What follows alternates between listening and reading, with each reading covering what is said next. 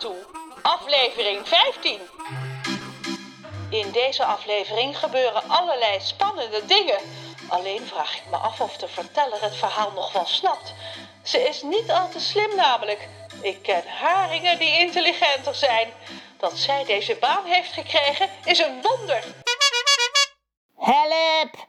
Help! Hoort iemand mij? Roel, waar ben je? Je moet me redden! Help! Het is woensdag, de dag waarop iedereen die dat wil naar de villa van de heilige kakka kan komen voor een dosis kraaienkracht. Tegen 10% korting! Reus zet voorzichtig een hoge, goudkleurige stoel op het bordes. De stoel ziet er vreemd uit. De poten zijn nog langer dan Reus benen. Hij moet iets meer naar voren, Reus, zegt Rons moeder. Nee, juist iets meer naar achteren, roept zijn vader. Manager 2 hou je er buiten. Ik heb hier meer verstand van dan jij. Klets niet, manager 1. Ik kan dit makkelijk alleen af. Ga jij maar weer directeurtje spelen in je spaghettifabriek. Ron heeft deze morgen al een paar keer geen ruzie maken geroepen. Sorry, Ron, zeiden zijn ouders dan steeds met schuldbewuste gezichten. Maar na een paar beleefde zinnen over en weer begon het gedonder gewoon weer opnieuw. Ron besluit nu dat scheidsrechter spelen geen zin heeft en loopt de villa binnen om John en Kraai te zoeken. Vanuit de keuken klinkt Johns hoge kakellach. Als hij Ron in de deuropening ziet, springt hij van zijn stoel overeind om een rondedansje te maken. We hebben hem te pakken genomen, schreeuwt hij, terwijl hij een pollepel woest voor Rons neus heen en weer zwaait en een pirouette maakt. Na na na na na, die boterhamvreter is veilig opgeborgen. Net goed. St, stil, zegt Ron geschrokken. Straks horen mijn ouders wat we gedaan hebben. John drukt giechelend een wijsvinger tegen zijn lippen ten teken dat hij zijn mond zal houden en hij gaat weer zitten. Kraai dribbelt intussen onrustig heen en weer over de keukentafel. Hij heeft een blauw keepje om. Beste luisteraars, jullie zijn getuigen van de list van Kraai die hij in de vorige aflevering aankondigde. Ron had uren wakker gelegen van de zenuwen, maar toen hij vanmorgen vroeg naast zijn bed stond en de van opwinding glinsterende ogen van Kraai zag, een reus hoorde zeggen: Het komt goed, jongen, kon hij niet wachten om de list uit te voeren. Ron was wel bang dat de heilige kakka hun gedachten zou horen en achter hun plan zou komen. Het interesseert die opschepper niks wat er in onze hoofden gebeurt, stelde Kraai hem gerust. Maar zoveel mogelijk aan het weer denken kan natuurlijk nooit kwaad.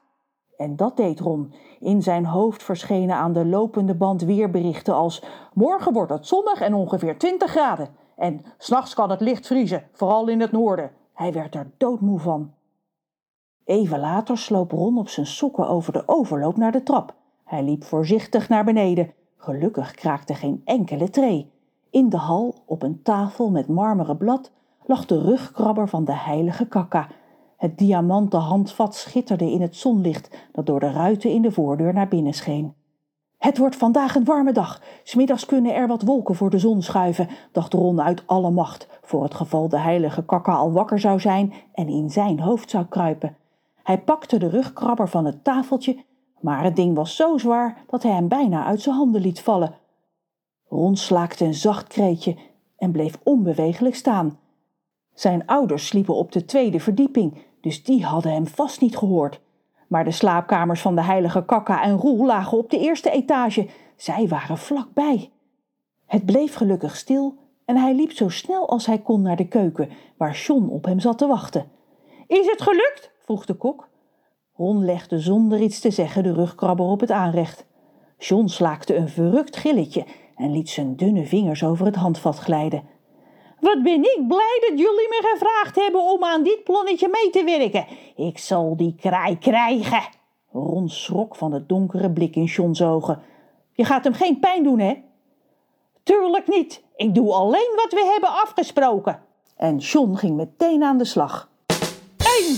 Hij roosterde voor de heilige kakka twee witte boterhammen zonder korstjes en zette een kopje slappe thee. Twee! Hij bracht het brood en de thee op een zilveren dienblad naar boven met medeneming van de rugkrabber. Drie! Hij klopte zachtjes op de deur van de heilige kakka. En toen die binnen riep, opende hij de deur en zei hij... Goedemorgen, heilige kakka, hier is uw ontbijt. Waar is Roel? vroeg de kraai met de slaap nog in zijn ogen, terwijl John het dienblad op het bed voor hem neerzette. Roel brengt altijd mijn ontbijt, niet jij. U zult het met mij moeten doen, meneer. Roel voelt zich niet lekker. Niet lekker? Wat een aansteller. Wat heeft hij dan? Hij is een beetje misselijk omdat hij te veel van mijn overheerlijke paella heeft gegeten. Oh ja, ik ga in zijn hoofd kijken om te controleren of jij de waarheid spreekt. Want ja, paella is niet overheerlijk. Roel, denk toch niet, meneer? Ah, dat is waar ook. Het is wel heel vervelend voor mij dat Roel misselijk is. Want niemand kan zo goed mijn cape omdoen als hij. En vandaag is dat extra belangrijk, want ik moet er fantastisch uitzien voor al die mensen die bij mij kraaienkracht komen halen. Dat is inderdaad een tegenvallen, meneer. Zal ik u een ontspannende massage geven met de rugkrabber? Roel zei me dat u dat vast op prijs zou stellen. Zij Roel dat? Nou ja, dat is eigenlijk best een goed idee. Een beetje relaxen voor het werk zal me goed doen. Precies, meneer. John pakte de rugkrabber van het dienblad en aaide ermee over de rug van Kraai, die meteen begon te mopperen. Niet zo hardhandig, kok. Je staat niet in een pan te roeren. Zo'n pan vol vieze, slijmerige, plakkerige... De snavel van de heilige kakka zat ineens potdicht, gevangen in Johns vuist. Zo, heilige kakka, nu heb ik je! Wild klappend met zijn vleugels probeerde de kraai te ontsnappen aan de greep van John. Maar die kneep daardoor alleen nog maar harder in zijn snavel. Nou heb je geen praatjes meer, hè? lachte de kok, terwijl hij met zijn andere hand de heilige kakka van het bed tilde en naar de kledingkast liep. Hij opende een van de deuren, gooide de vogel naar binnen en deed snel de deur weer dicht. Jij wilde toch relaxen? Nou, van een dagje in de kast kom je helemaal tot rust. En terwijl de heilige kakka het op een schreeuwen zette, liep John de slaapkamer uit met de rugkrabber in zijn achterzak. Zeg verteller, heb je iedereen bijgepraat? Het is tijd om verder te gaan met het verhaal, want zometeen staat de tuin vol mensen die kraaienkracht willen. Eh, ja, kraai, ik ben klaar. Maar waarom heb jij een capeje van de heilige kakka om? Snap je dat nou nog niet? Wat een dom mens ben je toch? Snap jij het dan wel, Trudy? Natuurlijk! Kraai draagt een capeje van de heilige kakka omdat hij het koud heeft. Logisch! Reus komt op zijn stompbenen de keuken binnen. Opschieten, Kraai. We gaan zo beginnen. Zeg Reus, ik heb vanmorgen geen last gehad van Roel. Heb je hem stevig vastgebonden of zoiets?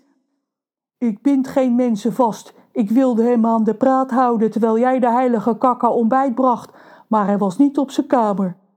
Dat is vreemd, maar niemand heeft tijd om daarover na te denken. Nog even geduld, alstublieft. De heilige kakka komt er zo aan, roept Rons moeder op het bordes. Hij komt er zo aan, roept Rons vader. Dat zei ik dus al, maar niet duidelijk genoeg en daarom moest ik het nog een keer roepen. Kraai vliegt de keuken uit en Ron, Reus en John lopen achter hem aan. Eenmaal op het bordes kijken ze vol ontzag naar de lange rij mensen die voor hen staat. De rij slingert over de oprijlaan tot ver voorbij het hek. Als Kraai naar de hoge stoel vliegt, klinkt er luid geklap en gejoel. Heilige kakka, we love you, roept er iemand. Voor de stoel staat nu een trap met wel tien treden. Rons moeder loopt de trap op met de microfoon in haar hand en houdt die bij de snavel van Kraai. Welkom, lieve mensen, krast hij. Vandaag is uw geluksdag, want u krijgt van mij kraaienkracht met een flinke korting. Als u van mij een pik tussen uw ogen heeft gekregen, moet u nog even langs bij manager 2 om af te rekenen via de kraaienkrachtcreator. Rons vader, die onderaan de trap staat, steekt bij deze woorden het heilige apparaat in de lucht. Vlak voor het bordes staan vier jongens. Wat is een kraaienkrachtcreator? vraagt een van hen. Een pinapparaat, roepen de andere drie in koor.